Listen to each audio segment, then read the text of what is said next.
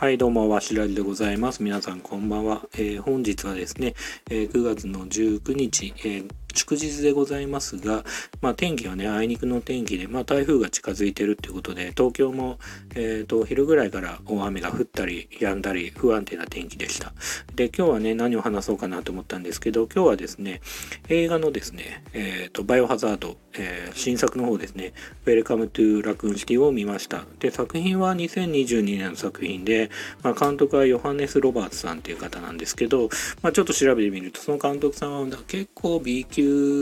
的な、えーホラー映画なのかな？アクションホラーっていうのかな、まあ、そういう系の、ね、映画を何本か、えーと監督されてたそうです。で、バイオハザードの映画といえば、まあ、旧作といいますか、えっ、と、ミラ・ジョボビッチがね、出てる、皆さんご存知のといいますか、えー6作品、作作品がありまして、まあ、1から5があって最後ファイナルっていう形でね6作品あるんですけど監督がね、えーとミラ・ジョボビッチの旦那でポール・ W.S. アンダーソンという監督がやってますよねで最近もモンスターハンターがなんか撮って、まあ、思いっきりこけてましたけどまあバイオハザード自体はねそこそこそこそこっていうのかなちょうどいい面白さっていうのが正しいのかな自分の中ではね。暇つぶしにちょうどいい映画だと僕は思ってて。で旧作はね最初僕はあの当時日曜洋日曜洋画劇場かな？かなんかやっててテレ東あテレ東でねテレ朝かなんかでやってたのかな。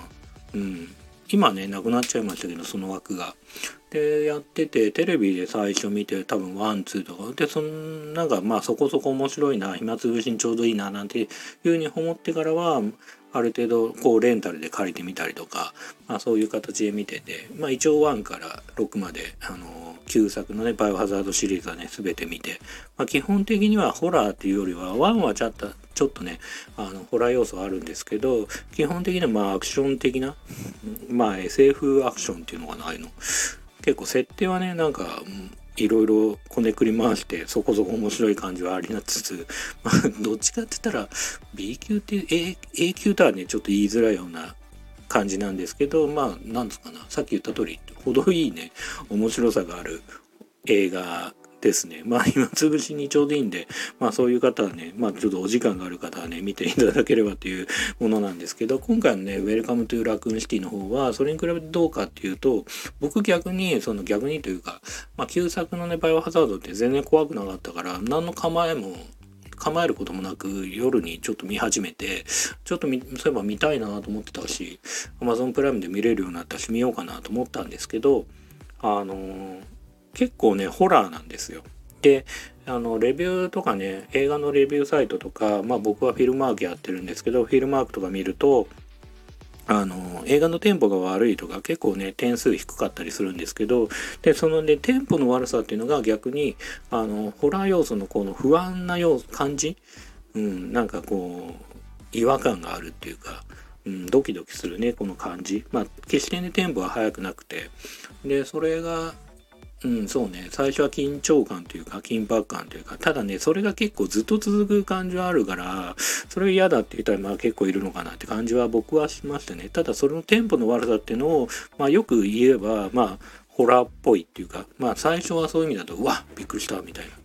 ドキドキしてテンポ悪くて不安なんか不安定なこのテンポ感というかあの物語に進み具合でまあそれがあのそこにまあドーンと出てくるみたいな。みたいなね感じ。まあ一旦ね出ないでああよかったって安心したのにまたドーンと出てくるとかね。まああるあるではあるんですけどね。まあそういうのがね続く感じはあって。ただね一個一個のそのなんだろうなテンポの悪さっていうのはすごく確かにあってあの1個解決したらまたあって1個解決したらまたあってっていうのがなんかねなんか淡々と続く感じは確かにあるなって感じはありますね。それをテンポ悪いっていうんだったらまあその通りかなっていうふうには僕もねちょっと思う感じではありますね。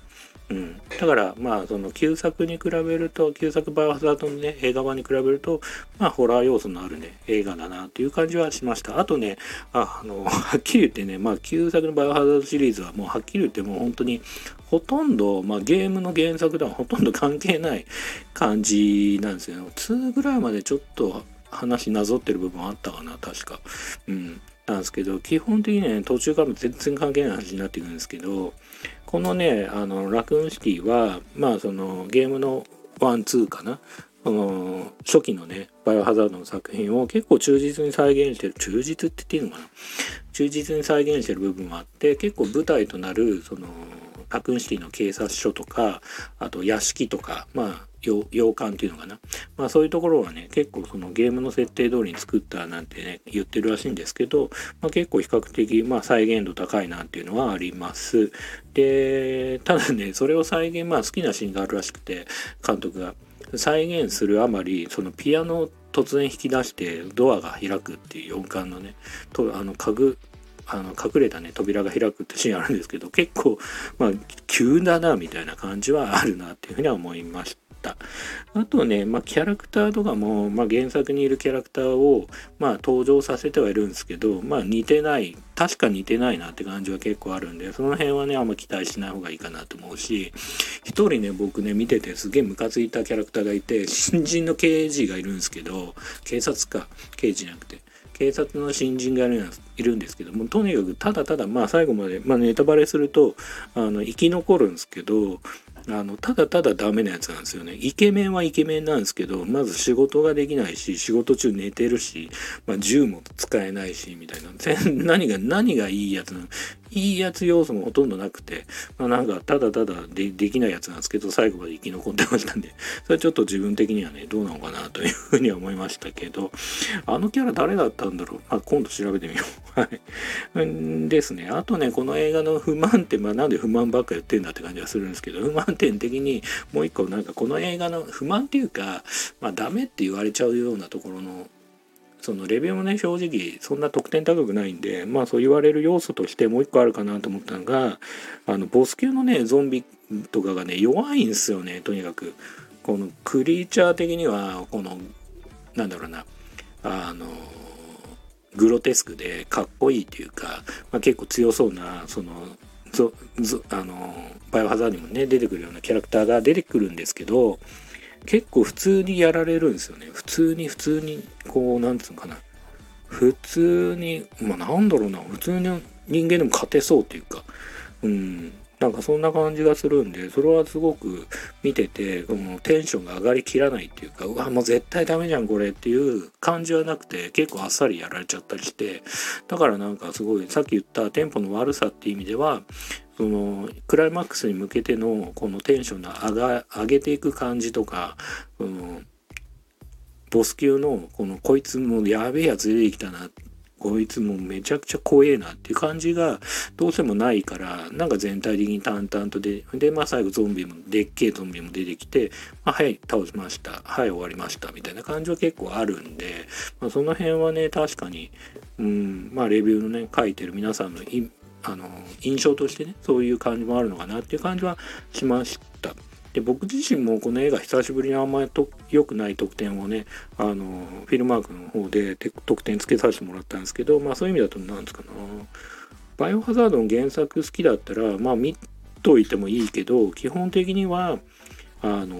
そんな面白い映画ではないなって感じはねしましたね。うん、まあ好きだったらまあ見てもいいかなって感じはするけどでまあ続編とかあったらねつい僕も見ちゃうとは思うんですけどまあそうね、うん、感じはあるかな。あとさっき言った通りねゲームを結構再現してるにはあのいくつかあるんで、まあ、ゲーム知ってる人が見てれば逆に言うとああのシーンだとかあこのシーンだって言ってちょっとテンションが上がるところはあると思うんでまあそういう意味でもゲームをやってる方ならっていうのと、まあ、ゲーム好きの方ならっていう意味では、まあ、ちょっとありかなって感じはしました。えー、今日はですね、えー、そんなわけで、えー、バイオハザード、ウェルカムトゥラクーンシティのね、映画の感想を、えー、話させてもらいました、えー。最後までね、お聴きくださってありがとうございました。それではまたおやすみなさい。